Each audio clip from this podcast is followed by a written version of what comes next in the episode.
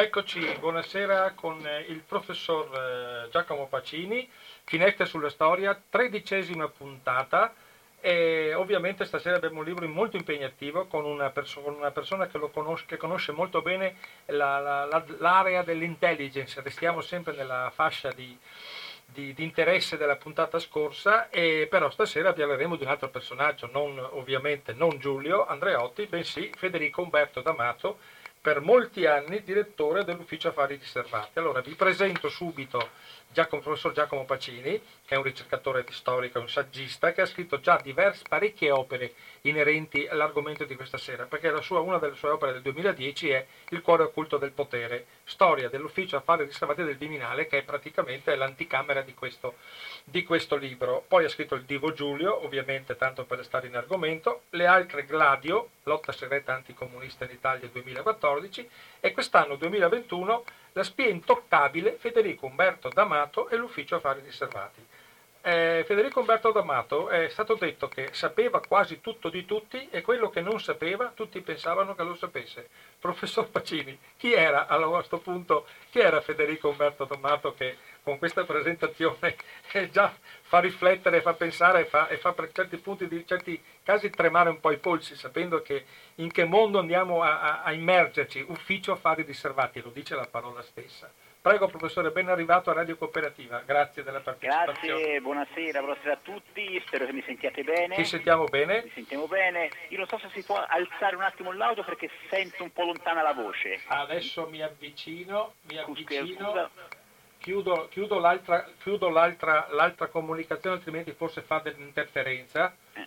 Eh, allora, aspetta, chiudo questo audio e provo a aprire l'altro. Mi, come mi senti adesso? Come, mi senti bene? Mi senti... Sì, sì, sì, un po' meglio. Un po', un meglio. Po meglio. Aspetta, che, aspetta che adesso ci sentiremo ancora meglio. Ecco. Vero? Perfetto. Sì, sì, sì, ottimo, perfetto. ottimo. No, ottimo. Avevamo uno schermo di protezione che momentaneamente è stato tolto per motivi, ovviamente sapete per quale motivo, però siamo sempre, nel, almeno qui in radio, siamo sempre nel massimo rispetto delle, delle, delle situazioni eh, di, di, di, di, salute per tutti noi e per tutti quelli che, certo, che, che certo. partecipano a questa trasmissione.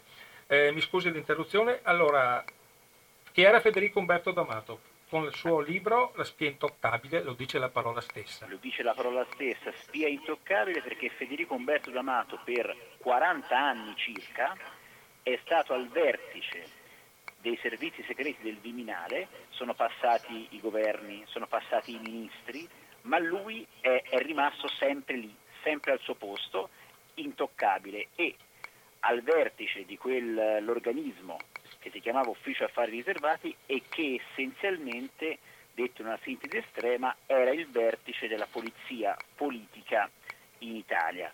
Eh, D'Amato probabilmente è stata forse la più importante spia italiana, eh, uno dei pochi esponenti della nostra intelligence davvero stimato, davvero apprezzato anche eh, a livello internazionale. Eppure per quanto D'Amato sia stato per molti anni eh, l'uomo forte dell'ufficio affari riservati, ufficialmente lui lo guidò per un periodo sostanzialmente breve. Mm. Spesso rimaneva la sua figura meno esposta, lasciava magari davanti a sé eh, personaggi tra virgolette minori e lui da questo punto di vista sapeva operare nell'ombra. Lui ricordo in un'intervista che rilasciò eh, pochi mesi dopo essere andato ufficialmente in pensione, sì. perché poi si sa che figure del genere in pensione non ci vanno effettivamente mai, disse eh, che la sua forza, la forza dei suoi uomini, la forza dell'ufficio di affari riservati era quella di essere sbirri di professione, ah. di eh, conoscere le investigazioni, di conoscere la politica, di avere una cultura politica, cosa che diceva non avevano i miei tradizionali rivali dei servizi segreti militari che si occupavano di controspionaggio ma non erano tagliati per quel mestiere. E per questo spesso finivano in guai giudiziari, quei guai giudiziari che D'Amato fondamentalmente, a parte qualche piccolo incidente di percorso che poi è quasi fisiologico, ha fondamentalmente evitato eh, per anni, tant'è che il libro stesso si apre con una sua eh, inquietante direi lettera che invia al ministro dell'interno Virginio Rognoni a inizio anni 80 dopo che il suo nome era comparso nelle liste della loggia massonica P2 e D'Amato è uno dei pochi esponenti dei nostri servizi che tutto sommato non ha problemi di carriera nonostante il suo nome compaia nelle liste di Gelli, mentre altre figure, per esempio dei servizi militari, eh, avranno la carriera in qualche modo eh, spezzata. E il libro segue eh, tutta la parabola di D'Amato dagli anni della gioventù nella Roma occupata, lui giovane commissario di polizia, D'Amato era nato nel 1919, lui giovane commissario di polizia al commissariato di Castro Pretorio, eh, atto a tutta una serie di complesse operazioni di controintelligence, di controspionaggio, che di fatto smantellano gran parte della rete del nazismo clandestino che operava nell'Italia del centro-sud e per questo riceverà giovanissimo encomi solenni da tutte le massime autorità civili e militari dell'epoca, addirittura il generale Alexander invierà eh, un messaggio di congratulazione a D'Amato per quello che lui era riuscito a fare, mm. perché consegna agli alleati i nomi di oltre 300 uomini dell'intelligence tedesca ed è in quel momento lì che possiamo trovare le basi di quel potere, di quella forza, di quella sua intoccabilità, intangibilità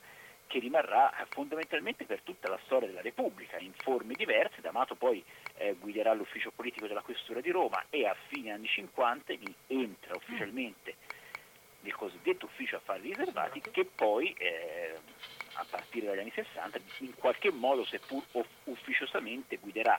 C'è questo aspetto paradossale che per quanto D'Amato fosse naturalmente una spia, un uomo di servizio ovviamente, ufficialmente l'ufficio affari riservati non era un servizio segreto. Ah. Eh, giuridicamente non era un servizio segreto, i suoi componenti avevano, avevano, la qualifica di ufficiali di polizia giudiziaria e quindi erano tenuti teoricamente a informare l'autorità giudiziaria qualora entrassero in possesso di notizie inerenti a un reato, come deve fare un ufficiale di polizia giudiziaria. Certo. Eh, ma questo poi non avveniva, pur non essendo riconosciuto giuridicamente come servizio segreto, eh, di fatto l'ufficio affari riservati e di conseguenza D'Amato operava, eh, operava come tale.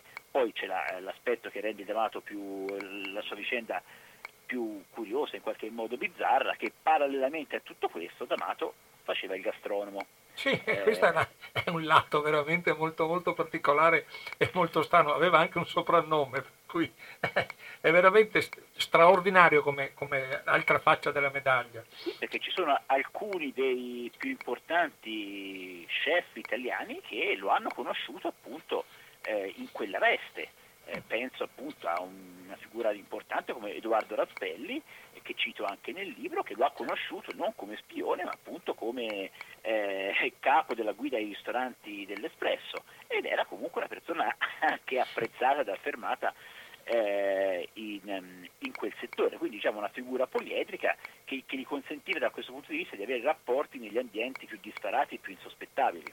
Sì, infatti, scusa la minima interruzione, c'è un piccolo aneddoto in cui lui parla che in una saletta di un ristorante è molto più facile eh, con, colloquiare anche con i colleghi di altri, di altri servizi, cioè aveva, aveva, bisogno di una specie di copertura, vi piaceva molto questa copertura del, del ristorantino o del ristorante come Papà Giovanni di Roma, eh, era molto, era come si può dire, predisposto a questo, a questo lato gastronomico. Ass- ass- assolutamente sì, c'è anche, eh, anche qui un, una curiosità che può mm. sembrare quasi una uh, nota di colore. D'Amato eh, a metà anni 60 è il creatore di, uno, di, un organismo sovranazionale che si chiamava Club di Berna, che riuniva i, i capi delle principali polizie europee, poi mm. magari ne possiamo parlare più approfonditamente più avanti. Certo. Beh, la curiosità è che a un certo punto, quando le riunioni di questa organizzazione si svolgono in Italia, Club di Berna era un nome convenzionale, non è che si riunivano sempre a Berna, eh, è, è D'Amato che cucina in prima persona per tutti i capi dei servizi di polizia europei eh, il pranzo prima delle riunioni dove avrebbero discusso di cose diciamo, di, di, un certo spessore, eh, o almeno certo. si sperava.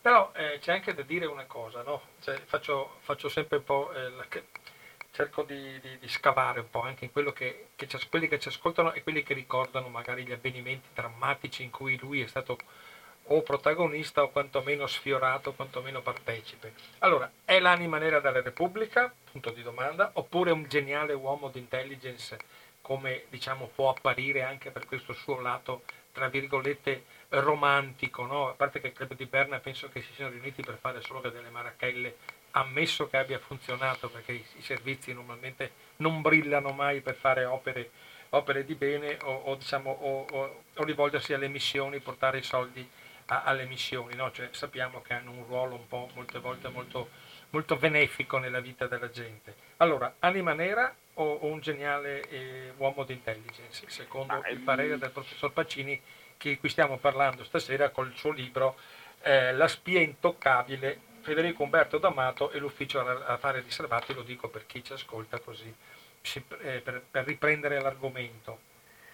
Ma probabilmente eh, per quanto la risposta può sembrare quasi eh, cerchio bottista, né l'uno né l'altro, perché fondamentalmente anche eh, una delle finalità del mio libro non era naturalmente quello di eh, trasformare il libro in un j'accuse verso D'Amato, quindi Anima Nera sarebbe probabilmente dargli un rilievo perfino eccessivo mm. eh, rispetto a, al, al, ruolo eh, che ha avuto. Naturalmente io non scrivo né con intenti apologetici eh, né, né, accusatori. Certo. Sicuramente fu un geniale uomo di intelligence, non, non, c'è dubbio da questo punto di vista, il suo lavoro in qualche modo eh, lo seppe fare, però certamente nella sua vita ci sono lati, chiamiamoli oscuri, chiamiamoli neri, chiamiamoli da, da, da chiarire, eh, che ne fanno un personaggio controverso, tenendo presente che a oggi eh, una gran parte di materiale documentale manca. Questo libro eh, è un punto di partenza che eh, non vuole naturalmente avere la pretesa di aver scritto la storia definitiva di D'Amato, perché naturalmente la verità storica non ha mai un punto di arrivo definitivo. È, è auspicabile, anzi, che possano venire in futuro eh, ulteriori studi che possano ancora di più lumeggiare la sua figura, perché poi quando si ehm, guardano i documenti che riguardano D'Amato o che riguardano l'ufficio affari riservati, spesso quello che colpisce, questa è una cosa che mi capita spesso di dire, eh, non è soltanto quello che c'è e che non è poco e di cui magari diremo, ma anche quello che non c'è, quello che manca eh, perché per esempio ho citato prima le riunioni del club di Berna, mm. eh, in quelle carte che da poco sono consultabili all'archivio centrale di Stato, che sono i resoconti delle riunioni interessantissimi, non c'è dubbio, perché danno il punto di vista dei servizi occidentali sui movimenti diciamo, di eh, extraparlamentari, in gran parte di sinistra, ma in certi casi anche di destra, eppure però quell'organismo che si riuniva per eh, discutere dei fenomeni di terrorismo e di matrice politica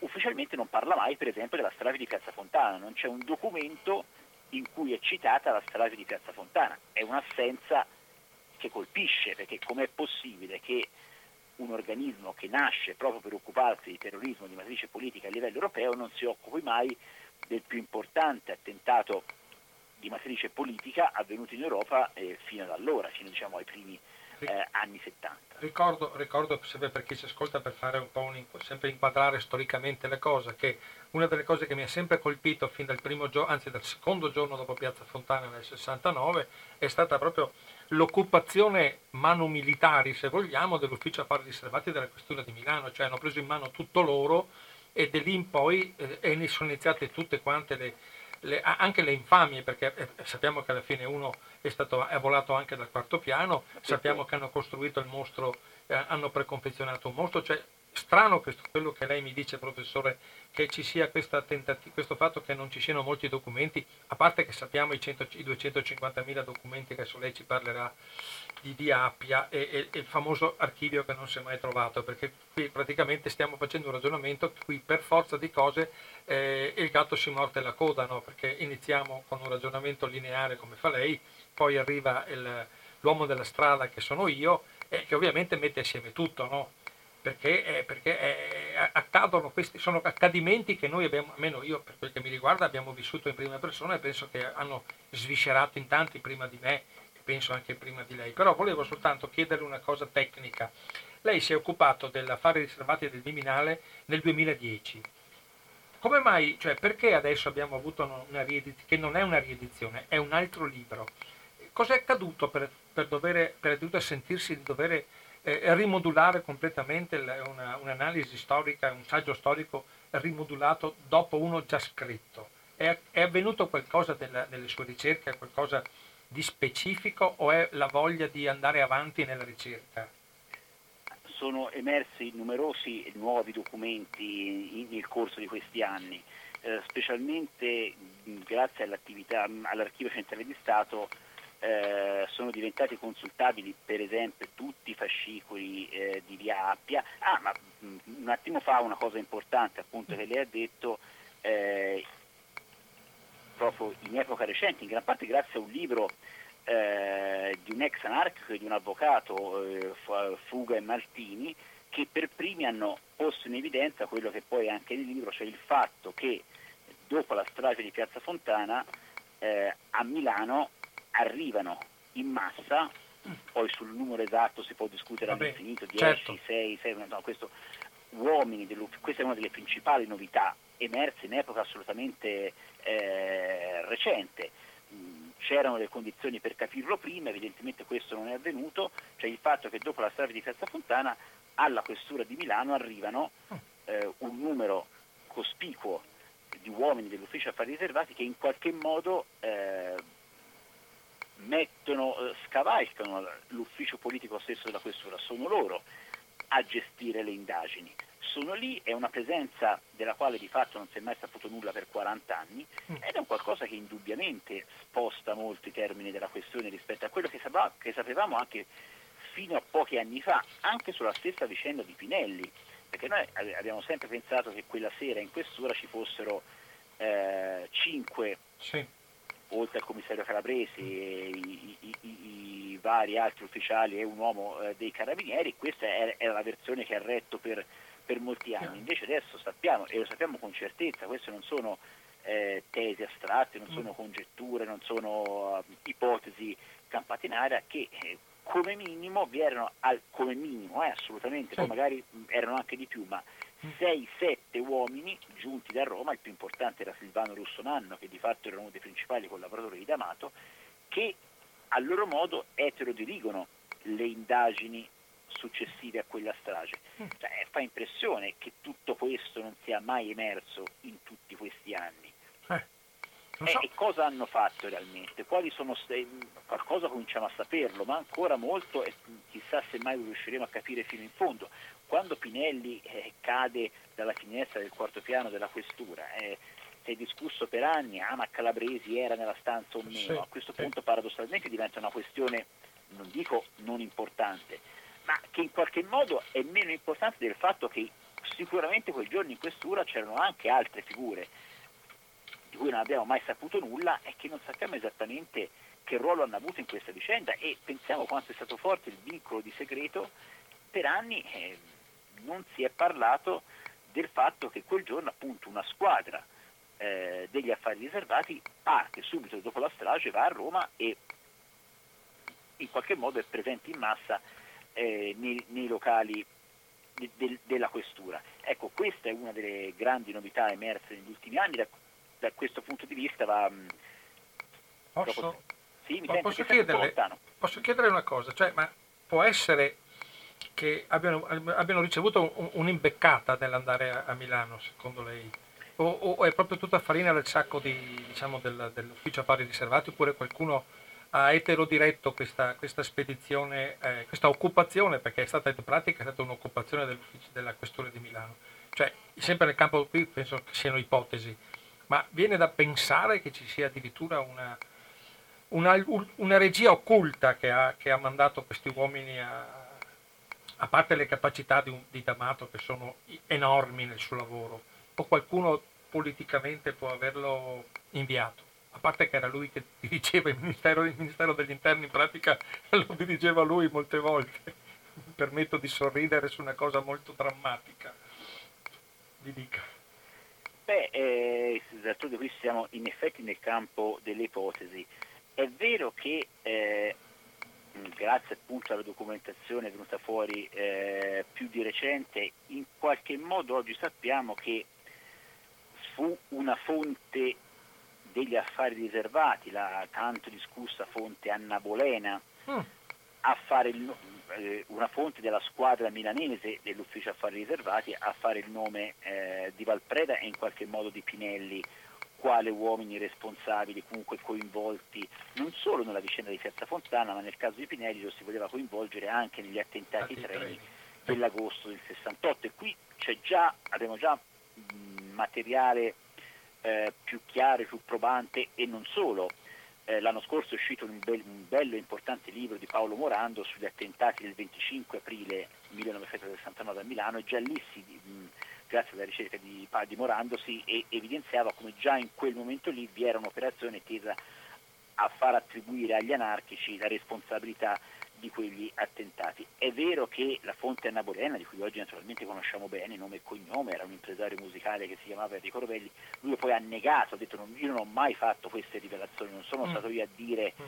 eh, che Valpreda è responsabile della strage, mi hanno, hanno usato gli affari riservati, hanno usato strumentalmente il mio nome, naturalmente una versione mm, eh, normale. prendere atto, però non è neanche da un punto di vista storico così importante, resta il fatto che comunque c'è un ruolo che ormai è eh, chiaro, specifico, eh, che fa sì che dalla squadra, mh, quella cosiddetta squadra 54, gestiva una fonte a cui poi viene attribuita la responsabilità di aver fatto i nomi eh, di Valpreda e, e, peraltro la documentazione di Via Appia, il cosiddetto archivio russomano, dimostra come anche dopo la strage di Piazza Fontana in qualche modo eh, anche dopo la morte di Pinelli, che viene tranquillamente attribuita lì, ogni volta Pinelli viene definito il suicida Pinelli, sì. quindi proprio si dà eh, l'etichetta. Si cerca sempre in qualche modo di eh, tirarlo in ballo non solo per Piazza Fontana ma per gli attentati treni c'è proprio una, ci sono varie relazioni che vengono inviate dopo la strage di Piazza Fontana a Roma, al vertice dell'ufficio affari riservati in cui si eh, in questo caso spesso le scrive Russoman, in cui si ricostruiscono i, le giornate di Pinelli a partire dall'agosto 1969, un castello di carte per far dire è lui eh, fa parte di quei bombaroli che poi hanno portato alla strage eh, di Piazza Fontana. Da questo punto di vista qui non c'è timore di fare eh, dietrologia, perché questa è un po' l'accusa classica che viene fatta in questi casi e per carità a volte può avere anche un fondamento, eh, perché poi spesso nascono tesi che magari non hanno uh, un fondamento. In questo caso no, in questo caso è proprio una verità storica, c'è proprio un intervento eh, chiaro, inequivocabile, eh, che parte appunto dall'aprile, citato prima il libro di Morando, eh, 1969 e che poi giunge fino a dicembre.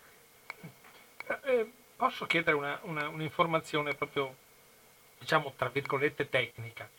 Questi 250.000 mi pare documenti di via API eccetera che sono stati spostati e chissà quanti ne sono andati persi e chissà ovviamente penso nessuna catalogazione eccetera. Anche in questo c'è qualcuno che ha cercato di fare in modo che questi documenti vengano messi alla rifusa, quasi una discarica qualcuno l'ha definito, no? di cui ognuno andava a pescare forse quello che gli serviva e toglieva quello che gli, interessava e poi sono andati addirittura in una villetta di Ostia, se non mi sbaglio, addirittura forse in ipotetica casa di D'Amato. Ma sì, questa... sì, sembra, su questo sembra, ci sono delle testimonianze, ma non c'è un riscontro. Da, ehm, ma i, un, un riscontro resta da capire eh, perché quando mh, negli, nell'archivio uruguaiano di Gelli si parlava proprio dell'archivio di D'Amato e si mm. diceva che D'Amato definiva il suo archivio la mia polveriera. Quindi eh, è da chiedersi se appunto esiste del materiale, ulteriore materiale rispetto a quello che è già venuto fuori, eh, che in qualche modo non è mai venuto alla luce e questo per certi versi lo possiamo dare in qualche modo, in qualche modo anche, anche, per certo, perché eh, per esempio nel cosiddetto archivio russomanno, sì. nella parte protocollata di questo archivio, eh, risulta che il 16 dicembre 69 e l'8 gennaio 70 vi vengono messi due fascicoli che erano intitolati Attentati di Milano e Roma e Attentati Milano Banca Commerciale e Banca Agricoltura e quindi ci sono, quei fascicoli c'erano sicuramente, ma poi uno va a vedere l'archivio e quei fascicoli non ci sono. E la manina, la famosa manina italiana. Non si sa.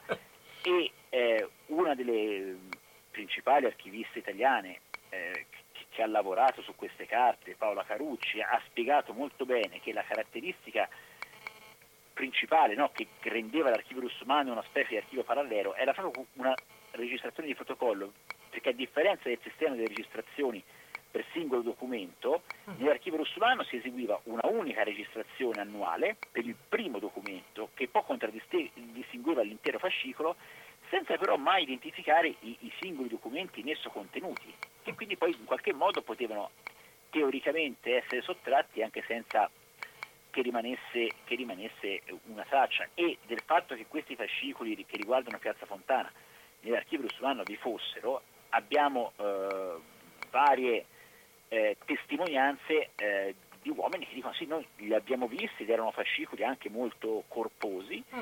eh, però resta il fatto che eh, non, non, sono mai stati trovati. Io non so cosa ci poteva essere, non certo. voglio dire che c'era sicuramente chissà quale, non lo so, però resta il fatto che non ci sono. Questo è proprio un, un, un, un chiaro caso di una assenza di fonte che diventa essa stessa una fonte. Esattamente, infatti penso che in tutto quanto questo meccanismo perverso che si è creato, perché eh, ricordiamo, ricordo anche a chi ci ascolta, che stiamo parlando della più grande strage, top, no momento, c'è stata Bologna dopo, eh, della strage del 69 Piazza Fontana, stiamo ancora discutendone sia a livello storico che se vogliamo anche a livello, come si può dire, giornalistico, cercando, cercando qualche scoop, cercando qualche notizia, eccetera. Cioè questo meccanismo perverso che ha fatto sì che Peteano, Piazza della Loggia, Italicus, cioè adesso non voglio fare la collana delle stragi, tutte sono permeate da grandissimi depistaggi, da grandissime mancanze di informazioni, di notizie, da eh, sovvertimenti anche, se vogliamo, della catena di comando, perché poi alla fine non si capisce mai bene chi dava gli ordini, a parte il personaggio che noi siamo il centro della nostra attenzione, perché era anche il più, forse il più raffinato di questi, di questi chiamiamoli cospiratori in certi casi, e in certi casi difensori della nostra libertà perché siamo nella guerra fredda, perché uno dei grandi alibi della costruzione di questi meccanismi è la difesa del nostro ordine democratico da eventuali penetrazioni diciamo, dell'est o quantomeno del Partito Comunista.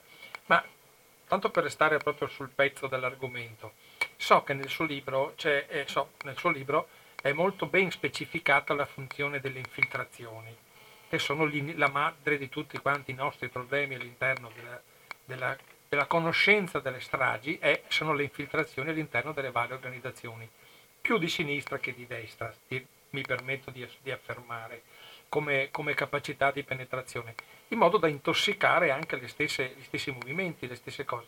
Queste infiltrazioni eh, organizzate da, da D'Amato esistevano anche prima di D'Amato o lui è stato l'uomo che ha capito che bisogna andare dentro nel, dentro nel movimento e, e, e sovvertire diciamo, e sobillare le persone addirittura eh, con meccanismi anche poco, poco, chiari, poco onesti, poco, poco puliti. Proprio vediamo il caso degli anarchici. Chi è stato il più, il più forte infiltratore che abbiamo avuto secondo no, lei? certamente i sistemi di infiltrazione naturalmente esistevano anche prima, basti pensare insomma, da questo punto di vista all'Ovra, che era il tentacolo della polizia politica fascista, questo per esempio mi vengono in mente gli studi di Mimmo Franzinelli, ha studiato molti a fondo tutte le numerose eh, attività di infiltrazione, per esempio nei gruppi antifascisti, penso per esempio all'infiltrazione nel nucleo milanese di Giustizia e Libertà, che è un, a suo modo un caso manuale di eh, mm. infiltrazione e provocazione. E da questo punto di vista D'Amato diciamo, ha raffinato sistemi che ovviamente già esistevano, tra l'altro poi prima che D'Amato arrivasse ufficialmente agli affari riservati per, un, per alcuni mesi, gli affari circa un anno, al vertice degli affari riservati ci fu quel nucleo di funzionari, i cosiddetti triestini, venuti dalla, dalla questura di Trieste che in qualche modo creano il moderno ufficio affari riservati, lo, lo strutturano, ehm,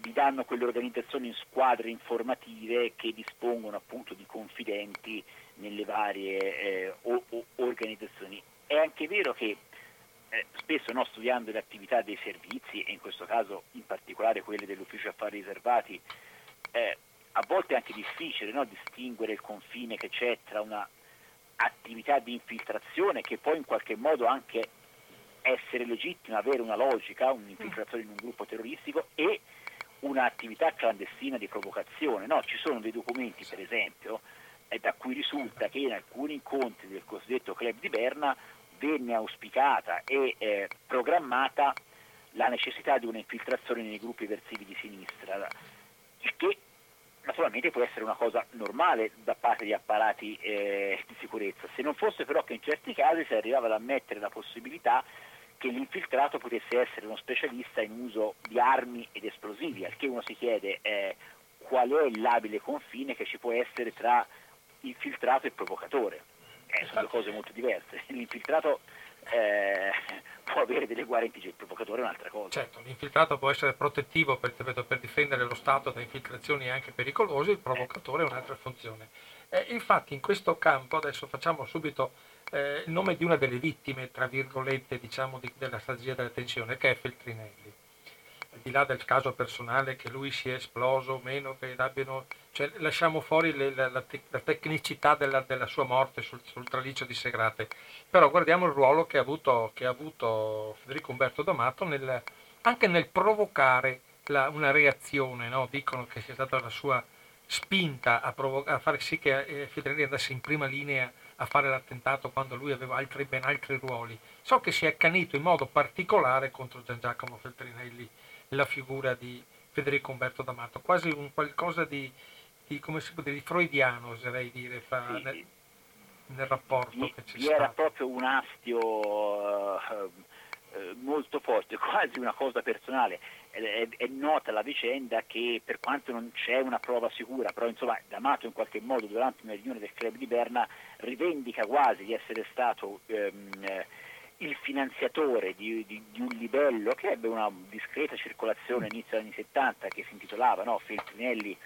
il guerrigliero impotente, scritto in forma anonima, non si è mai saputo con certezza ehm, chi lo scrisse eh, in cui attaccava sul piano proprio personale, privato, più intimo Feltrinelli, sostenendo appunto che, fosse, che, sua, che il suo da diventare guerrigliero fosse la frustrazione della sua impotenza sessuale, può far ridere la cosa, ma è, è, è, era questo. E tra l'altro guarda, c'è eh, a, a, tale proposito, durante, sempre durante una di queste riunioni del club di Berna, eh, D'Amato stesso a un certo punto quando si deve fare un'analisi sociologica, psicologica del perché i giovani si danno alla lotta armata, lui a un certo punto eh, dice testualmente che dobbiamo sempre considerare questioni di droga e sessualità. E dice molti anarchici che hanno commesso attentati hanno attraversato periodi o fasi di omosessualità che hanno influenzato le loro azioni. E spesso queste azioni sono conseguenza di delusioni amorose, quindi questo rende un po' l'idea del tipo di analisi eh, che, che, venivano fatte in, quel contesto. E lui sostiene ho provocato Feltrinelli con questo livello che io ho finanziato e per questo lui si è esposto in prima persona è andato a mettere l'ordigno in quel traliccio e poi gli è esploso e quindi in qualche modo non è che rivendica di averlo ucciso, di aver provocato la morte, ma Però... indirettamente eh, se Feltrinelli, che era un po' l'uomo eh, principale ricercato per quanto poi i servizi lo tenessero costantemente sotto osservazione, se Feltrinelli in qualche modo è stato tolto di mezzo è anche merito mio. Questo è il senso allora. della... Ah, allora andiamo, proseguiamo un attimo sul filone Feltrinelli. Se non sbaglio, eh, perché qualche volta eh, mi pare che dal punto di vista della, della reattività diciamo, eh, personale, mi pare che anche Federico Umberto D'Amato abbia dei problemi nella, nella, nella sua crescita, della sua infanzia, che dicono che sia stata una, una reazione a tutti questi odi che anche lui abbia. Infatti ha usato il nome della madre, sembra, no? cioè, tutto un meccanismo sempre di, di, dire, di debolezza. Eh, uso il termine freudiana forse a sproposito, però per capire la, la, sfera in cui ci stiamo muovendo. Poi c'è un'altra cosa che mi ha fatto molto, eh, molto so, sorridere, sempre eh, a denti stretti, sul fatto che eh, era Feltrinelli vestito da donna che andò ad Amburgo, se non sbaglio, a uccidere il console che era colui il quale aveva ucciso Che Guevara quando ci sono le prove c'è il nome stesso della ragazza. Monica che, Monica, cioè, l'abbiamo, ne abbiamo parlato in questa trasmissione molto tempo fa, proprio perché è un argomento estremamente interessante questo fatto. Però anche su questo eh, lui ha voluto calcare la mano su questo fatto di, di non riconoscere la capacità, diciamo, guerrigliera delle, delle, forze, delle, forze, di, delle forze boliviane perché era Feltrinelli vestito da donna che è andato a uccidere la, la, il Quintanilla, il console eh, boliviano. È una eh. vicenda che mh, mm, a suo modo sembra quasi comica, ma per certi versi dà la misura. Eh.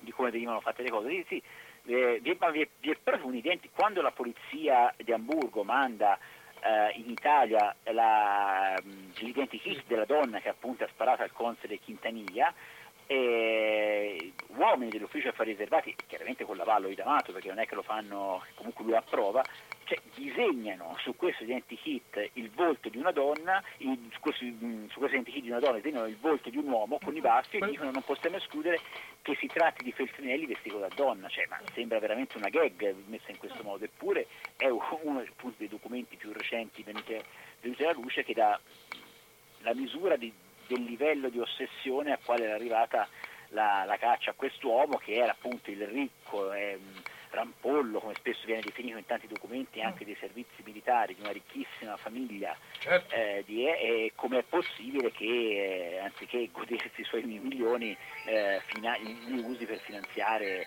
eh, lotta armata a gruppi estremisti. Eh, eh, sempre l'argomento un po' particolare. A, a un certo punto eh, tocchiamo un po', andiamo un po' a destra perché altrimenti restiamo un po', fa eh, purtroppo la pista anarchica precostituita. Adesso stiamo distruggendo l'immagine anche intima, se vogliamo, di Feltrinelli. Tutto in generale, infiltrazioni nel PC, tutto a un certo punto c'è anche un person- dei personaggi, tra cui citerei io come numero uno della graduatoria, Stefano Delle Chiaie, dove mi pare che ci sia un certo un certo rapporto con, con, con D'Amato, anche a livello pers- entriamo anche qui a livello del, nel personale. Mi sembra che ci sia stato qualcosa di...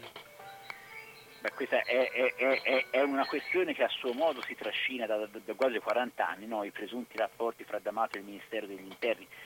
Oggi da, delle chiavi finché è stato in vita li ha sempre smentiti con... Eh, eh, durezza, radicalità e lo stesso D'Amato quando fu chiamato in causa disse no assolutamente, poi, però pur ammettendo di aver provato a reclutare delle chiaie che però poi disse cose terribili, eh, però abbiamo oggi obiettivamente una mole veramente ampia, veramente notevole nel libro sono di eh, testimonianze e, e, anche in qualche modo di documentazione che mm. dimostra che comunque in quella tra il capo di Avanguardia Nazionale e eh, D'Amato certamente eh, un collateralismo vi era, resta da capire, qui è una questione mm. anche tra storici, tra studiosi viene spesso dibattuta, c'è chi ritiene che Delle Chiaie fosse tout court un uomo che operava su input d'amato, è anche vero che spesso in queste vicende si creano anche sistemi diciamo così, di reciproca strumentalizzazione, non necessariamente avere un contatto con un uomo dei servizi vuol dire esserne eh, la longa manus, eh, spesso c'è anche chi, no, la, la, è la famosa storia del vagone piombato di Lenin,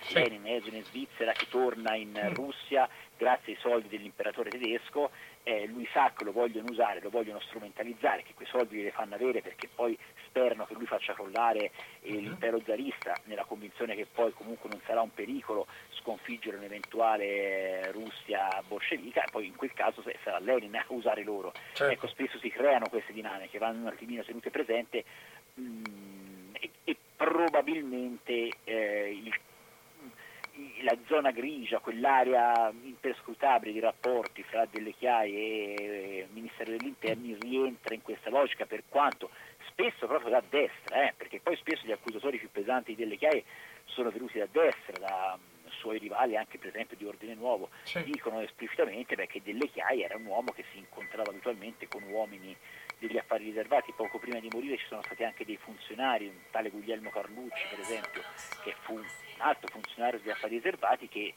disse pubblicamente che Delle Chiaie si incontrava con D'Amato, Delle Chiaie naturalmente ha sempre duramente smentito, però probabilmente ecco, la verità è, sta in questa area grigia, in queste sfumature eh, in cui poi è sempre difficile capire chi è al servizio di chi. Sì, però c'è una cosa proprio per restare nell'argomento, per finire il capitolo delle chiaie. Mm, se non erro, c'è una situazione alla, in Corte d'Assise a Venezia parlando della strage di Peteano. Ah, sì. Eh, cioè, forse, infatti qualcuno ha scritto, forse adesso non voglio, non voglio citare, ma qualcuno ha scritto una cosa molto, molto precisa cioè l'aggettivazione del titolo intoccabile è venuta probabilmente anche dal fatto che questo va in corte d'assise a Venezia. Parliamo del strage di Peteano, tre carabinieri uccisi nel 1987, mi pare adesso, eh? e questo qua dice tranquillamente che eh, eh, i rapporti fra lui e Delle Chiaie erano di, di carattere culturale. Cioè... No, però in realtà in quel caso cita Zorzi, non Delle Chiaie. Ah, ecco, grazie, scusa la... la, la... Però figuriamoci... E, Sono talmente tanti che... Eh, no, no, in, in, quella deposizione, che è una deposizione sì, sì, che lui rilascia nell'87, eh, poi anche durante una delle udienze del processo di Bologna, quando probabilmente neanche immaginava che un giorno sarebbe stato a suo eh, modo coinvolto, gli, gli chiedono conto dei rap, presunti rapporti tra Zorzi e il Ministero dell'Interno e lui Delfo Zorzi, no? uno sì. dei principali militanti di Ordine Nuovo Veneto, lui non li nega, eh, però dice lui si incontrava con un funzionario del, um, dell'ufficio affari riservati, ne fa il nome, tale Antonio San Paolo Pignocchi, che poi è morto nel 1980, che si, che si occupava diciamo, de, de, del reparto stampa, dell'ufficio stampa, questa almeno la versione di Amato, poi in realtà noi oggi abbiamo elementi che dimostrano che Pignocchi eh, gestiva a sua volta delle fonti dell'ufficio affari riservati e dice si incontrava con questo San Paolo Pignocchi eh, però erano incontri di, che avevano un'attinenza solo culturale in quanto entrambi erano studiosi di esoterismo, di araldica, di culture orientali, il che è anche vero, però è difficile immaginare che un giovane quale era Zorzi e eh, un funzionario come Pig- San Paolo Pignocchi si incontrassero solo con quella finalità. Rimane strano questo riferimento sembra quasi un messaggio trasversale, no? Come dire, attenzione, eh, proprio quasi come dire, siccome eh, Zorzi era un uomo di ordine nuovo, sì. è come dire, se insistete troppo a attribuirmi i rapporti con delle chiaie, poi io racconto, mm-hmm. cioè i rapporti con l'avanguardia nazionale, poi io racconto quello che accadeva con Ordine Nuovo. È difficile capire bene quello che voleva fare con quella testimonianza. Mm. Certo, un uomo accorto come D'Amato non parlava mai a caso, sicuramente era un messaggio per qualcuno, per probabilmente quel messaggio l'ha anche recepito. Esatto. Messaggi per qualcuno che a un certo punto fanno pensare che questa, chiamiamola polizia parallela, questo servizio segreto non autorizzato, che diamogli tutte le definizioni che, sia, che, che è giusto dare, però alla fine viene sempre in mente un altro, anche per restare nell'argomento, perché senza parlare del divo Giulio chiaramente ultimamente siamo in difficoltà, bisogna anche stasera che, che riusciamo a parlare del divo Giulio. Eh, salutiamo Mario Caligiuri col suo libro, eh, ovviamente Giulio Andreotti e l'Intelligence, che è un amico comune, il quale ci teniamo a ovviamente a ricordare. insigne e persona esatto. straordinaria. Ecco, però, però, c'è sempre il però, no? con, con, parlando di Giulio viene in mente il noto servizio, l'anello, quella, quella storia molto particolare, eccetera, che c'è stata. Ecco, questa, questa, ci sono affinità fra il servizio parallelo di, di Umberto D'Amato e l'ipotetico noto servizio all'anello di Giulio Andreotti? Ma eh, da questo punto di vista mi, mi sento di dire di no nel, nel, senso che eh, cioè, l'ufficio affari riservati era un qualcosa di ben più complesso, strutturato. Eh, il, sul noto servizio obiettivamente ci sono impostazioni diverse, ricordiamo che noto, la presunta esistenza mm. di questo noto servizio noi la apprendiamo proprio da delle informative dell'ufficio affari riservati, di una fonte dell'ufficio affari riservati, la cosiddetta fonte giornalista, di cui oggi tra l'altro conosciamo anche il nome, tale Alberto Grisolia, che era un giornalista del Corriere della Sera, che scrive eh, queste informative che tra l'altro inizialmente verranno, verranno, attribuite a un altro informatore, tale Luciano Menegatti, che poi anche se le autoattribuisce ma in realtà non le aveva scritte lui, quindi c'è sempre questo gioco di specchi, e cui delineano l'esistenza di questo eh, servizio segreto parallelo che in qualche modo avrebbe un, in un certo momento fatto capo ad Andreotti. Va detto che eh, nelle, ci sono documenti che dimostrano che in alcuni incontri ovviamente del massimo livello fra D'Amato e Miceli, Miceli capo de, de, del SID, eh, D'Amato, ma non poteva essere altrimenti, nega che esista questo servizio, dice no vabbè ma queste informative non sono una cosa seria, ma in realtà alcuni degli uomini che vengono citati da, da Grisolia, in particolare da Alberto Titta, che viene identificato come uno dei massimi esponenti di questo nostro servizio, sappiamo che poi furono comunque realmente coinvolti in operazioni diciamo, eh, non so come definirle, parallele, clandestine mm. dei servizi, mm. la più nota è quella che poi porta alla trattativa per liberare Ciro Cirillo. Mm-hmm. Eh. Però ecco, sono cose diverse rispetto all'ufficio affari riservati perché comunque il nostro servizio era più un qualcosa che eh, riconduceva da apparati militari più che del Ministero dell'Interno. è, è, citato nel libro nella misura in cui noi conosciamo la, le attività, l'esistenza di questo servizio per, perché se ne parla in documenti di una fonte dell'ufficio affari riservati. Stiamo andando verso la fine della nostra chiacchierata con il professor Pacini, parlando ovviamente, come dicevo, e voglio citarlo perché mi sembra molto doveroso per chi ci ascolta, la spia intoccabile Federico Umberto D'Amato, l'ufficio affari riservati, è in audio edizione, autore il professor Giacomo Pacini che è qui in collegamento con noi. Per cui andiamo verso la, l'addirittura d'arrivo. Abbiamo, non, non, siamo riusciti ovviamente a toccare tutti gli argomenti perché sono talmente bastici e per il libro circostanziato preciso che racconta tutti i fatti con pochissime, anzi direi nessuna congettura, ma tutti i documenti precisi, con un con un reparto note che io l'ho letto da solo e vale la pena di leggere solo le note a, a, a, a compendio di questo libro per avere già un'idea enorme di quello che stiamo parlando. Infatti è un lavoro encomiabile anche quello delle note. Mi sono, un giorno mi sono, lo dico pubblicamente a chi ci ascolta, ho letto solo le note. Chiaramente qualcuna non, non si riesce a capire, ma l'insieme delle, del racconto che fa le note è già un libro perché è già una, un racconto, è già una, una, schema per capire il libro, anzi forse potrebbe leggere prima le note e dopo capire il libro. Però abbiamo due cose ancora importantissime e facciamo una, una, dire, un lavoro al contrario se vogliamo, perché c'è una premessa interessantissima che la teniamo ovviamente, lei l'ha messa in premessa, noi la teniamo come, come coda del libro per rovesciare un po' l'ordine dei fattori.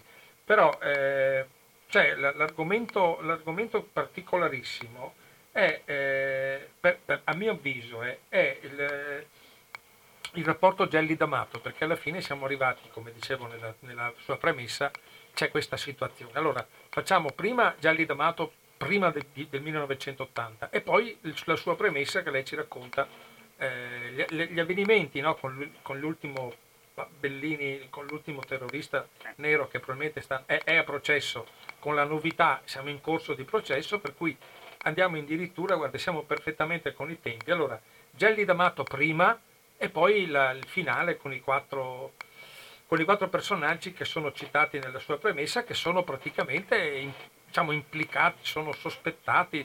Eh, siamo sempre in campo giuridico, per cui ci teniamo sempre ovviamente alla linea della, chiamiamola tra virgolette, della presunzione di innocenza finché non ci sarà una sentenza, a parte che i morti non ci possono essere sentenze. Ecco, fine, per finire, eh, la, praticamente la sua premessa la mettiamo in chiusura. Beh, sì, allora, eh, i rapporti Gelli D'Amato, come è noto, nome di D'Amato compare nelle liste della loggia massonica P2, lui nella famosa lettera appunto a Rognoni, quella lettera così virulenta con cui si apre il libro, gli dice ma io ehm, non è che mi sono iscritto alla P2 perché ero ehm, colluso con Gelli, l'ho fatto perché essendo io un uomo di intelligence dovevo eh, trarre informazioni, quindi era mio dovere e, e, ho fatto quello che voi mi chiedevate, avvicinare una persona come Gelli rientrava nelle mie competenze. Lui di Gelli dà, dà, dà nelle, nelle, poche interviste che ha fatto eh, una descrizione molto svalutativa, lo definisce sostanzialmente un personaggio mh, mm, di, di, di di scarso rilievo, non capendo come, come fosse riuscito a ottenere quel potere, fondamentalmente lo descrive come un millantatore, come un affarista, no? dalla classica versione, sì vabbè la P2 eh, che interessa, ma poteva avere Gelli a sovvertire lo Stato quando lui faceva affari in quello Stato così diviso, così, in cui il potere era così pulviscolare, così diviso, racconta dei suoi incontri con Gelli, ma in, in qualche modo eh, minimizza, eh, mentre stando a quello che è emerso, quella che è l'ipotesi accusativa di questo processo che, ha, che si sta svolgendo in questi giorni diciamo, alla Procura Generale di Bologna, in cui D'Amato insieme a Umberto Ortolani, allo stesso Gelli, a Mario Tedeschi è chiamato in casa come presunto mandante della strage di Bologna, eh, in base a questa ipotesi accusatoria beh, eh, i rapporti D'Amato Gelli furono ben più ampi, ben più profondi e certo eh, perfino indipendentemente dalla questione della strage di Bologna, quello che emerge dimostra che in qualche modo ci furono rapporti economici, economici fra D'Amato ah. e Gelli. Questo documento Bologna che è tanto discusso, se io vedremo come andrà avanti il processo, però certamente quantomeno ha dimostrato che una parte di quei fondi che Gelli aveva distratto al Banco Ambrosiano certamente comunque finisce D'Amato che la utilizza per operazioni all'estero, in qualche modo per acquistare una casa a Parigi. Questo è un capitolo che è una sottopremessa del libro, che è il capitolo scritto per ultimo, e che è il capitolo più precario, perché quando l'ho scritto il processo non era ancora mm. partito, quindi un bel po' di materiale e di testimonianze che stanno venendo fuori adesso non erano ovviamente eh, disponibili e dimostra quello che dicevo all'inizio, che la verità storica è sempre in divenire, che quindi quello che è scritto in questo libro, nonostante appunto le note, eh, però può essere in qualunque momento rivisto, riscritto, allorché emerge una nuova fonte di conoscenza.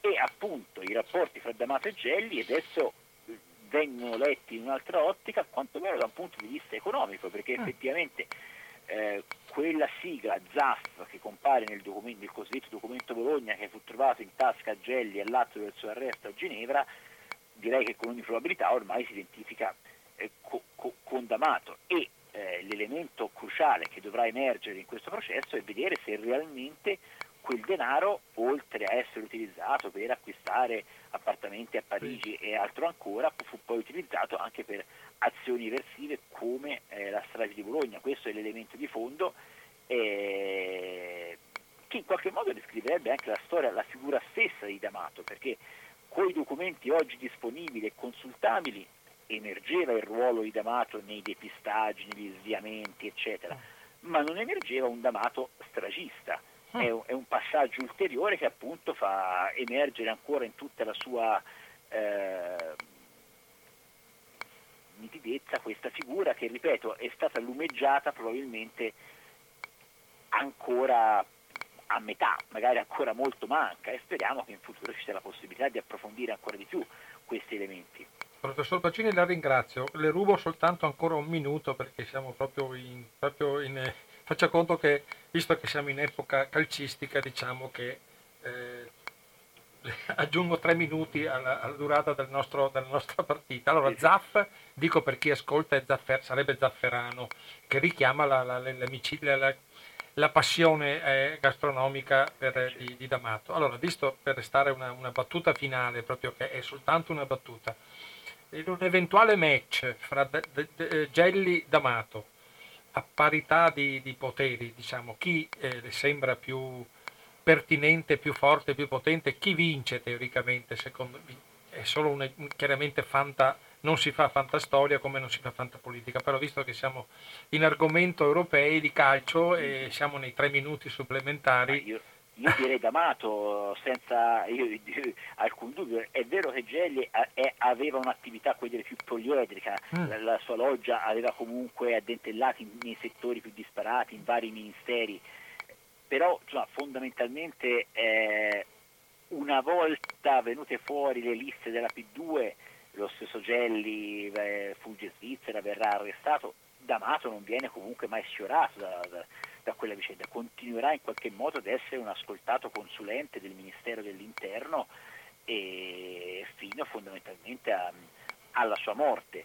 Probabilmente eh, in un ideale match contest io se dovessi spuntare le le punterei su D'Amato. Ok bene perfetto. Allora tanto per restare in argomento appena è morto D'Amato Mastelloni il giudice è corso subito a, a perquisire la sua abitazione e non ha trovato niente mi risulta, no? Se non... Sì, poco, poco. c'era già stata una perquisizione l'anno precedente, eh. però ecco il, il, il, la polveriera, il vero eh. archivio non è mai per stato, Zaff, qualcosa di interessante c'era, ma non è... Il nostro amico Zaff, amico per modo di dire, Gore Miglior, come scriveva sull'Espresso, eh. eh. ci lascia come sempre un mare di ipotesi, un mare di conoscenze che lei, professor Pacini, nel suo libro Respiro intoccabile, ha cercato in tutti i modi di di raccontare, di spiegarci ed è, lavoro, è, stato un lavoro enorme, un saggio storico di un'importanza, veramente lo dico con cognizione di causa perché è stato l'oggetto della, della, mia, della mia, anche perché, ripeto, eh, ho acquisito una certa passione per l'intelligence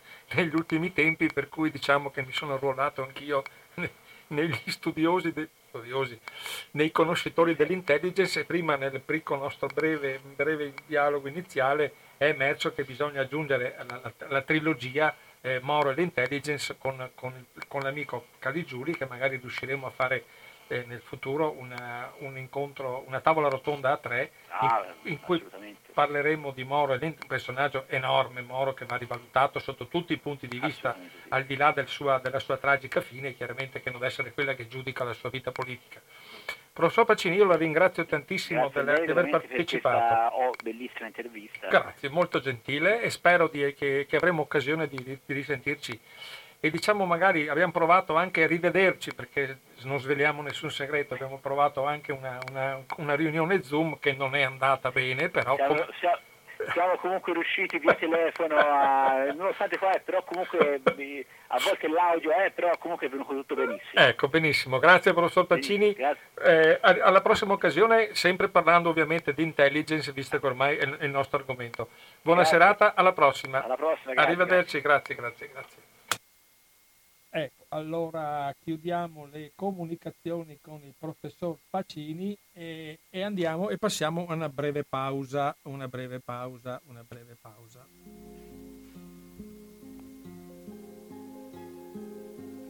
Io lavoro al bar. Ed eccoci nuovamente in diretta sulle frequenze di Radio Cooperativa per la tredicesima puntata di Finestre sulla Storia dopo la, la con- conversazione intervista con il professor Giacomo Pacini e il suo libro La spia intoccabile Federico Umberto D'Amato e l'ufficio affari riservati. Bene, allora per terminare questa, come coda, come sempre, c'è una, dopo l'intervista c'è sempre una, non tanto un mio commento quanto un allargamento delle cose da raccontare su Federico Umberto D'Amato, perché altrimenti con il professor Pacini non riuscivamo a avere un minimo di, di spazio e di tempo, anche perché, eh, come sapete, esistono dei tempi tecnici proprio che le interviste devono dura- de- hanno una necessità di avere un minutaggio preciso. Allora, volevo, eh, con- con- per terminare, entrare sempre nell'argomento, diciamo, inerente ovviamente alla spia intoccabile, eh, ricavando una- un, eh, un pezzo di Adriano Sofri, che, avete, che noi abbiamo già parla- parlato di lui in questa, questa trasmissione l'anno scorso col martire fascista, la storia di Nino Sottosanti che adesso in coda andiamo a raccontare anche questo, però volevo raccontare questo fatto. Nel 2007 eh, Adriano Sofri narra che poco più di cinque anni dopo Piazza Fontana, eh, rinominato e estetizzato ormai ufficialmente strage di Stato, Federico Umberto D'Amato, già responsabile dell'ufficio affari riservati di cui stavamo parlando, mi chiese un incontro, è Adriano Sofri che parla, tramite un conoscente comune campando una ragione privata.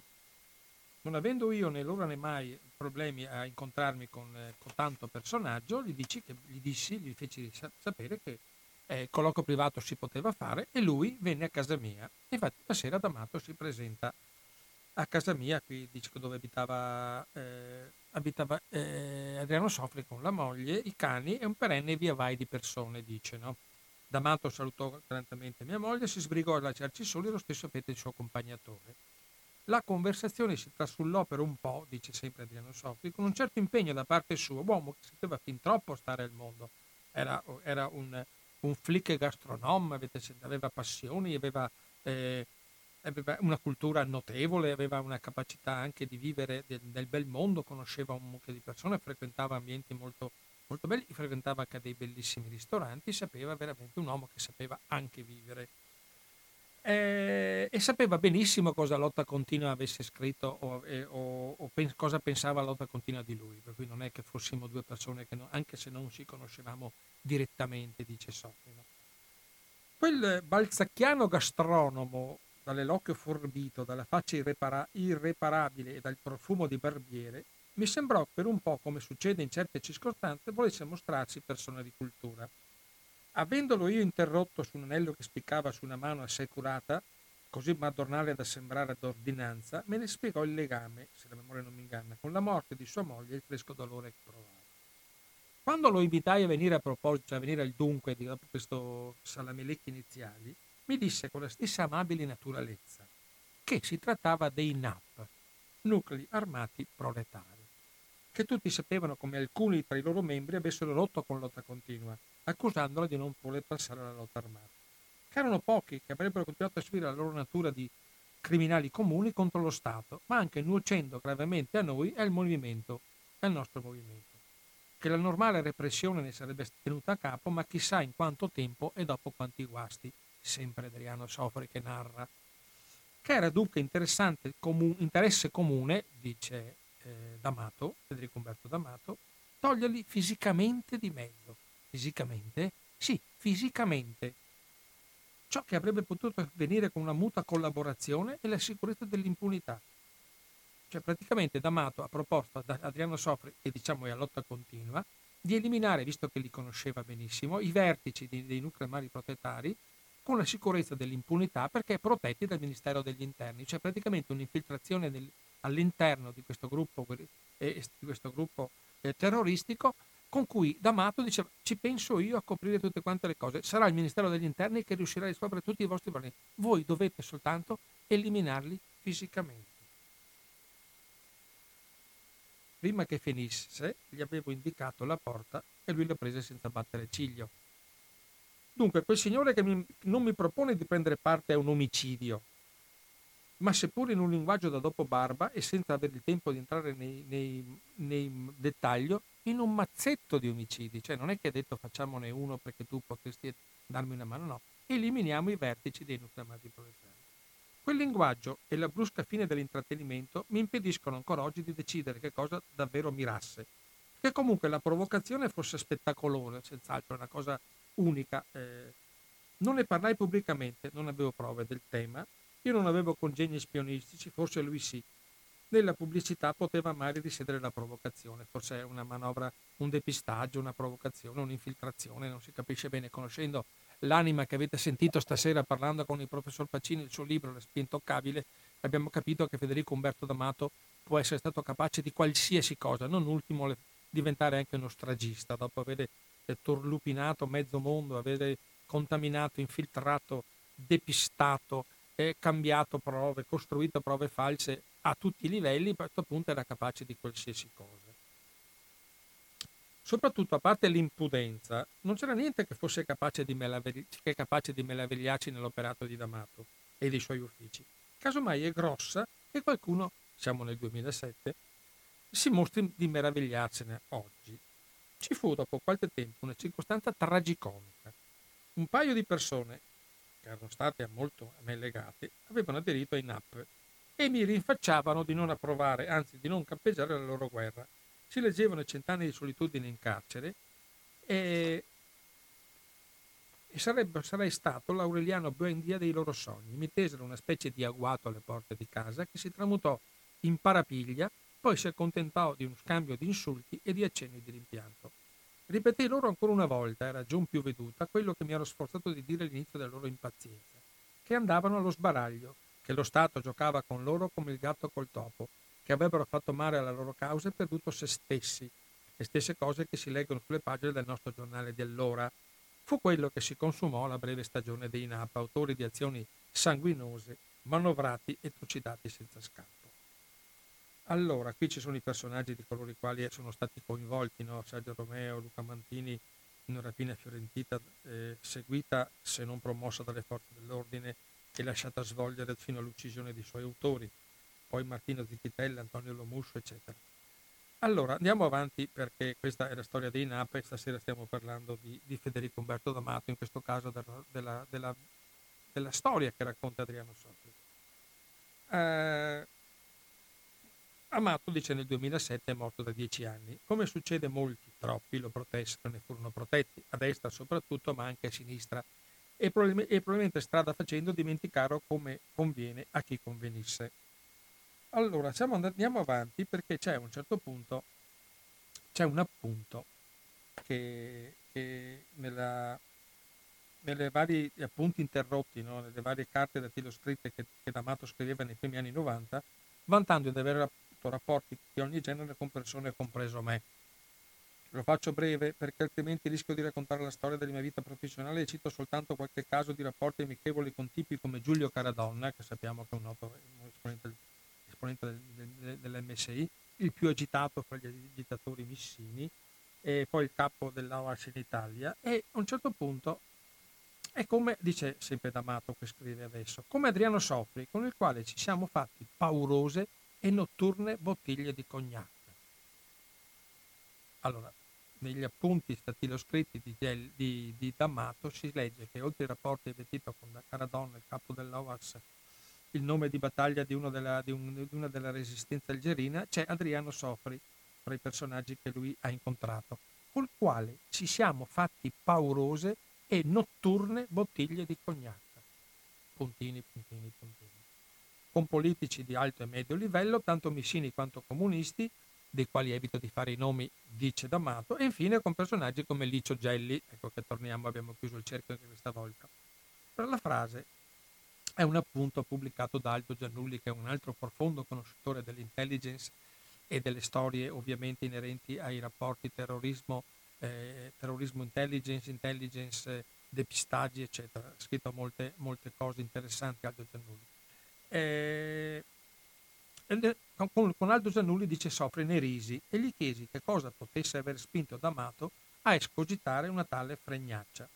Giannulli conosce me e la mia casa. Io non bevo. Quando gli capitò disse che quella di D'Amato era una balla e aggiunse una battuta sul fatto che oltretutto io sono astemio. Non era un argomento valido, io avevo smesso di bere e di tante altre cose da tanto tempo, nel, non negli anni 70 quando avrei potuto bere un bicchierino, non farmi bottiglie. Ora, io non ho idea della ragione che spinse D'Amato a quella menzione. Posso provare a immaginarne qualcosa. D'Amato può aver temuto che prima o poi raccontassi la sua vecchia provocazione e avanzato una sua versione. Può aver tenuto a includere anche me in un boccone non trascurabile suo tempo nella gamma delle sue vantate frequentazioni.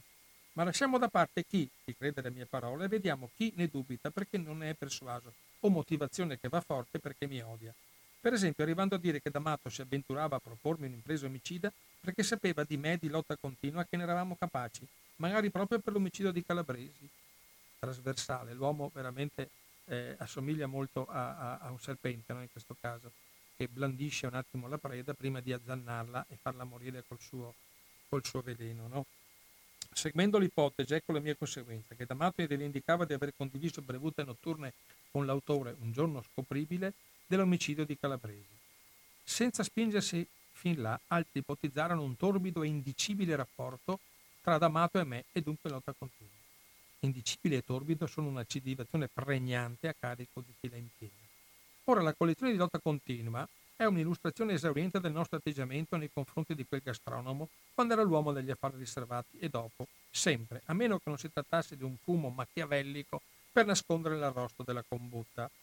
Se nel 2007 non avessi raccontato quell'episodio nel mio incontro con D'Amato, perché ero molto arrabbiato per le rimozioni e l'ipocrisia sulle malefatte di cui è stato capace lo Stato, l'appunto di D'Amato sulla sua familiarità superalcolica con me sarebbe stato comunque grottesco, ma sarebbe sembrato più autentico e disinteressato.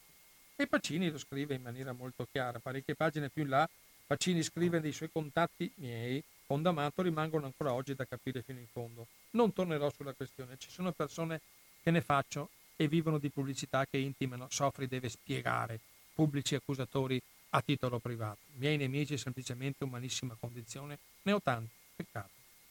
D'Amato è morto nel 96, io e i miei amici e i miei compagni fummo arrestati e incriminati per l'omicidio calabresi nel 1988. Non sarebbe niente da dire sull'omicidio calabresi, di me indicato e condannato come mandante, aveva da dire che facevamo delle gran bevute notturne, questa è la domanda che si pone Adriano Sofri. Non ebbe niente da dire sull'omicidio Calabresi e di me, indicato e condannato come mandante, aveva da dire che facevamo delle gran bevute notturne? Come mai non aveva niente da dire in questo caso, visto che ha parlato e scritto di tutti? Poi c'è la finale, la congettura finale è quella, è quella che se trovo ve la leggo perché merita tantissimo. Eh, poi dobbiamo andare a parlare di Nino Sottosanti, il, il Nino il Mussoliniano. Ma, eh, ma, c'è un però che adesso eh, c'è da dire. Ecco, una postilla che dovrà avere un futuro a tutto questo racconto che vi ho fatto. Pacini, e non solo lui, scrive che Lotta Continua fu l'organizzazione più tenuta d'occhio dagli affari riservati, infiltrata, eccetera. Nel processo che mi riguardò, dice Adriano, scrive sempre Adriano Sofri, chiesi che fosse pubblicato qualunque documento segreto sul nostro conto. per spiegare che mai un movimento su un movimento e su persone così attenzionate non sia venuta fuori nulla, fuori una notizia sull'omicidio calabrese. Eravamo, erano talmente controllati, sapevano talmente tutto di, di lotta continua di, di, di, Adriano Sofri e dei suoi eh, compagni nelle, in, implicati e condannati nell'omicidio calabresi, però non è uscito nessun, nessun documento, non ha parlato D'Amato, non c'è niente negli archivi.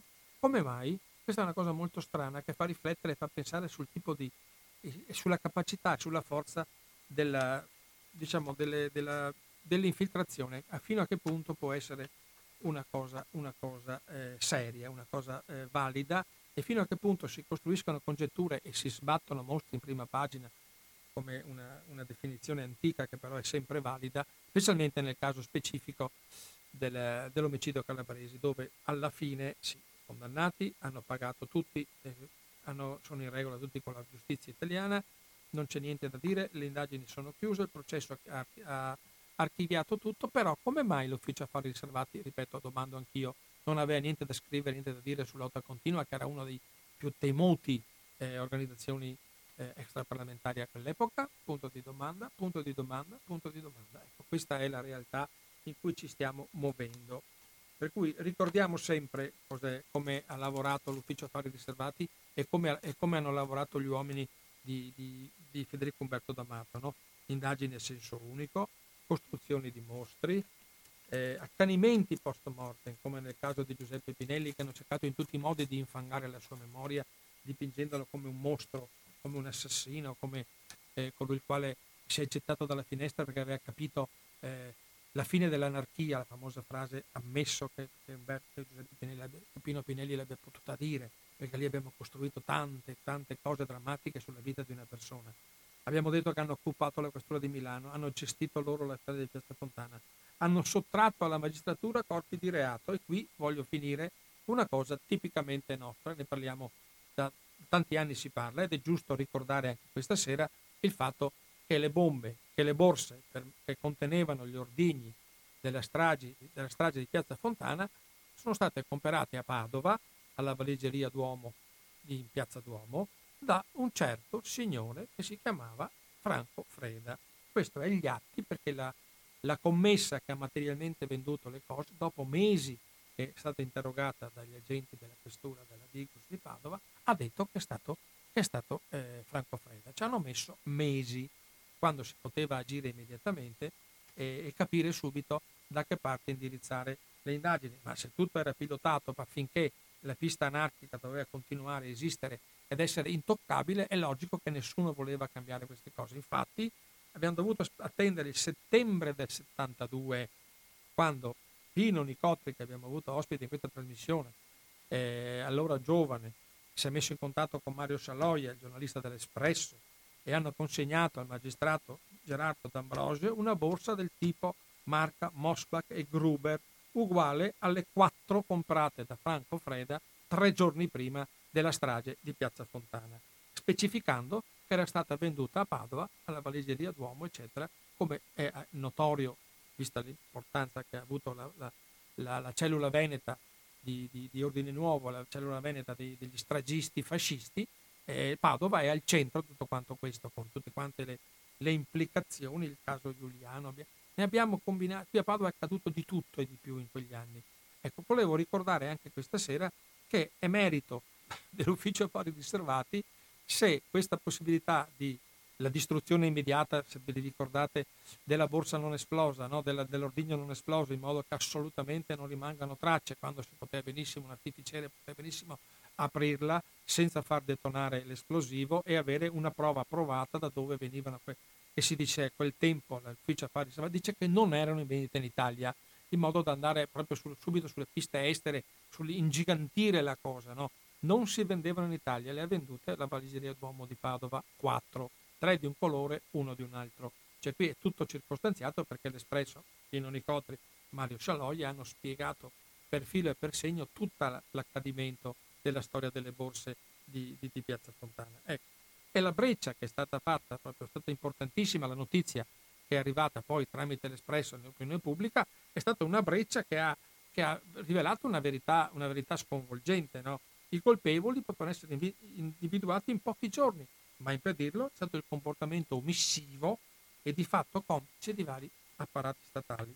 Ecco, questo è, e qui subentra la, la, la, la, figura di Silvano Russomanno e, tut, e non è tanto inettitudine eh, o, o, perché, o, perché, è una cospirazione. Diciamo che chi legge il romanzo di Giacomo Pacini, La spia intoccabile, si fa un'idea propria.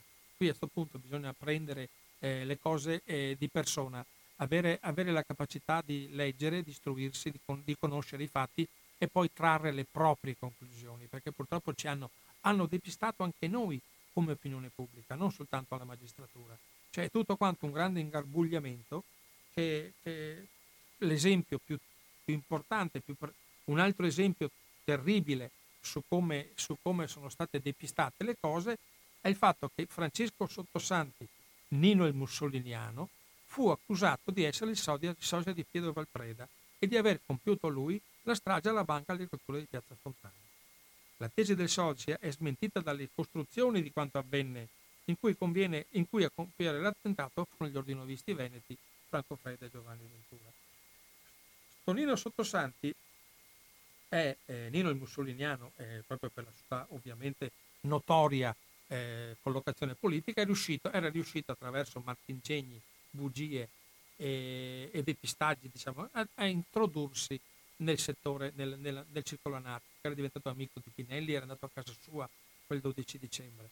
C'è tutto un ingarbugliamento completo, sono andato a casa sua, ma lui stava riposando perché aveva fatto il turno di notte, allora poi ho aspettato, ho mangiato con lui e con la, con la moglie e con la figlia, mi ha dato i soldi per aiutare un, un compagno anarchico che doveva andare eh, a, a, per viaggio per venire a testimoniare, per difendere un altro compagno anarchico. Sono andato in banca, non quella, un'altra banca, a cambiare l'assegno, cioè tutto un meccanismo perverso al fine di, di, di ingarbugliare talmente le cose che c'è, c'è, un libro apposta su questo che adesso purtroppo non è più reperibile, ma c'è un libro che racconta per filo e per segno, minuto per minuto, tutta la giornata di Pino Pinelli prima dell'arrivo in questura col motorino, voi sapete, che seguito dalla macchina del, del commissario Calabresi. È andato in questura col suo motorino, sapendo benissimo che era una formalità e sappiamo che non è più uscito vivo, ma è stato, eh, come si può dire, è stato suicidato dal quarto piano della, della,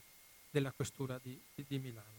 Ecco, fatto questo particolare molto complicato e molto complesso, per dire che Nino Sottosanti è il figlio del maestro, del maestro Francesco Sottosanti, quello che è andato nel paese sloveno di Verpoglie a compiere la missione di, di, far diventare italiani gli alloglotti, così erano definiti gli slavi, italiani a tutti gli effetti. E il 4 ottobre del 30 Sottosanti fu ucciso davanti casa perché si diceva si fosse macchiato di violenze contro gli scolari fino a sputare lui fisico nelle bocche dei piccoli che osavano pronunciare qualche parola nella loro sporca lingua. Questo qui è il libro Il martire fascista che ha scritto Adriano Sofri e ne abbiamo parlato in questa radio l'anno scorso, eh, penso all'inizio, in un'epoca forse a cavallo del primo, del primo eh, lockdown. Ecco, per dire col, mol, come molte volte si intrecciano i fatti, i fatti della, de, della, vita e i fatti anche delle, che vengono mutati da, da, da fattori esterni, perché eh, come giustamente ha scritto in un altro, in un altro pezzo, in un altro pezzo eh, Adriano Sofri, proprio perché lui aveva conosciuto bene la storia della famiglia di, di, di Nino Sottosanti, eh, che poi eh, è rimasto, no? poi è uscito dalla, da, dall'inchiesta, è tornato a Piazza Armerina dove viveva la famiglia ed è morto lì eh, praticamente eh, ignorato da tutti nonostante questo momento che eh, è andato bene a tanti immaginare che ci fosse un Sodia di Valpreda eh, che in realtà non poteva assolutamente essere perché non esisteva né il Sodia di Valpreda né Valpreda come il quale ha messo la bomba. Cioè sono due cose che si eliminano. È come in algebra due segni neri due segni negativi fanno un positivo perché si eliminano l'uno con l'altro. Non può essere un Sosia di Valpreda perché Valpreda non è andato a mettere la bomba perché Rolandi si è sbagliato. Rolandi forse ha visto il Sodia di Valpreda, ma non era Valpreda, e andate avanti di questo passo. Perché bisognava assolutamente che Valpreda fosse criminale, la belva e tutte quelle cose terrificanti che hanno scritto. No? Ecco, questa storia diciamo che può essere benissimo eh, chiusa eh, velocemente, eh, perché eh, ci sono talmente tanti fattori che ci ha raccontato stasera, una parte di quelli che ci ha raccontato, abbiamo, siamo riusciti a parlare una parte di quelli che sono scritti nel libro di Giacomo Pacini, La spia intoccabile, Federico Umberto D'Amato, L'ufficio affari riservati. È un libro che, come spesso invito dopo, alla fine di questa trasmissione, a chi ha piacere di conoscere, di scavare su queste figure che hanno gestito la storia d'Italia, cioè per cui i personaggi che hanno inciso sulla storia d'Italia, non è che parliamo di ipotesi, di congetture, qui ci sono documenti, vi dico le note sono interessantissime, solo le note di questo libro. Immaginate la, le, quello che, che, che, Giacomo Pacini, il professor Giacomo Pacini racconta, per, scrive, per cui è, è, è, interessante perché così si capiscono molte cose lette da un'altra parte. Qui non è una parte politica che lavora, non è un, un, un movimento, non è un personaggio, è una struttura parallela dello Stato. Immaginatevi soltanto questo quando sentite parlare di ufficio affari riservati. Già la parola stessa dovrebbe far tremare i polsi, no? Cioè siamo in una repubblica e, e alla fine in una repubblica democra- uno Stato democratico che dovrebbe essere abbastanza eh, chiare le cose che, sono, che possono avvenire e abbiamo una struttura dello Stato che si erge a, a a servizio segreto parallelo, come non bastassero quelli che già abbiamo dovuto subire l'ufficio di eh, il SID, prima il SIFAR, eh, poi, poi, nel caso dell'ufficio affari riservati è nata Lucigos, cioè tutto il personaggio che poi alla fine se voi andate a leggere tutto quanto parte dall'ovra, tutto il meccanismo che regola questo sistema dell'ufficio affari riservati parte dalla struttura ovra. Tutti i primi uomini che hanno messo in moto il gruppo di Restino che dicevamo all'inizio, con, abbiamo parlato con il professor Pacini, il gruppo di Trieste che va a Roma e comincia a mettere in, in ballo la struttura, a far funzionare la struttura iniziale del, dell'ufficio affari riservati con tutte le varie sigle che ha avuto, venivano tutti uomini che venivano tranquillamente dall'Ovra. Ecco, per cui già questo vi deve dire quanto terrificante è. Vengono da Trieste perché a Trieste c'era l'ufficio affari di confine. Chi comandava l'ufficio affari di confine? Giulio Andreotti per sei anni. Chi finanziava i fascisti di Trieste? Giulio Andreotti quando era capo dell'ufficio, dell'ufficio zone di confine. Cioè, vedete, se vogliamo costruire quel tragico mosaico che può essere la storia della nostra Repubblica, dobbiamo avere, come sempre, la capacità e la modestia di andare a leggere e a studiare e a non fidarsi così dei si dice, delle voci, ma oppure dare per scontate certe cose che ormai si sono consolidate, sono anche un po' sclerotizzate nell'opinione pubblica. Ecco, questo libro permette di cambiare, di leggere eh, i fatti della nostra vita e della struttura di un servizio che deve essere in difesa della, della vita democratica dello Stato, perché eh, è giusto parlare che eh, vanno infiltrati i, i, i, quelli che possono portare pericolo alla collettività, ma non la provocazione e far sì che l'ufficio costruisca i reati, costruisca le stragi o permetta che avvengano senza intervenire o depistando quello che è avvenuto o cambiando le prove o trovando i colpevoli che non esistono. Ecco, questa è la realtà che noi dobbiamo lottare e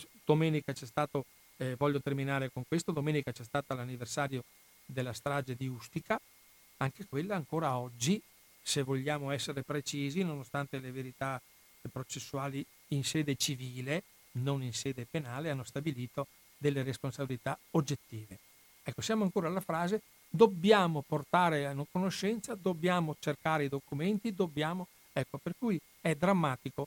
Eh, eh, faccio un piccolo esempio. 81 cittadini italiani sono partiti da Bologna per andare a Palermo e sono morti in volo sopra i cieli fra Ponza, fra Ponza e Ustica. 81 cittadini italiani che non hanno mai avuto una vera giustizia. I colpevoli non sono mai stati trovati, anche lì decine di, di generali e di ufficiali stati, hanno depistato, hanno ucciso delle persone perché non potessero testimoniare, cito su tutti i due piloti delle frecce tricolori della tragedia di Rammstein, che erano stati i primi a dare l'allarme che qualcosa quella sera non funzionava e sono riusciti a, a far sì che due assi della, dell'aviazione acrobatica si scontrassero sui cieli di Rammstein e uccidessero 70 persone. Immaginate se una persona normale può chiedere che due eh, persone con migliaia di voli e centinaia di prove fatte con gli aerei delle, fre- delle frecce tricolori si fossero sbagliati quel giorno e si fossero scontrati in volo a bassa quota. Chiaramente qualcuno ha fatto sì che questo, questo incidente avvenisse perché dovevano far sparire definitivamente coloro, i primi piloti che erano in volo quella sera, eh, eh erano deployati da Grosseto con gli F-104 della normale vigilanza perché c'era un traffico di, di, di aerei senza traspondere la sera del, del, della strage di Ustica, li hanno mandati a vedere cosa succede. Fatalità, so, hanno visto talmente bene che dopo anni hanno dovuto ucciderli. Ecco, questa è la realtà del nostro paese. Siamo ancora qui, che avete sentito stasera, abbiamo parlato ancora di, di, di Piazza Fontana, abbiamo parlato ancora di, di, di strage di Bologna e io vi parlo ancora di Ustica, tanto per restare nel, in superficie sulle stragi. Ecco, per cui eh, vi ringrazio dell'attenzione, io sono per chi non mi conosce, ma penso che ormai qualcuno di voi mi avrà sentito parlare in questa radio. Sono Bruno Maran, vi saluto, vi auguro una buona serata. Restate in ascolto sulle frequenze di Radio Cooperativa e noi ci vediamo fra due settimane, torniamo a parlare di resistenza con Massimo Recchioni e il comandante gamisto eh, Francesco Moranino perché è uscito un'altra volta un libro, un'altra versione del libro precedentemente fatto da Massimo Recchioni e andiamo al 13 di, di luglio e poi faremo una, una, puntata finale e poi andremo a una breve pausa in agosto. Intanto appuntamento il 13 luglio con Finestre sulla Storia, quattordicesima puntata, Massimo Recchioni, Francesco Moranino e comandante Gamisto. Buona serata a tutti, restate in ascolto sulle frequenze di Radio Cooperativa.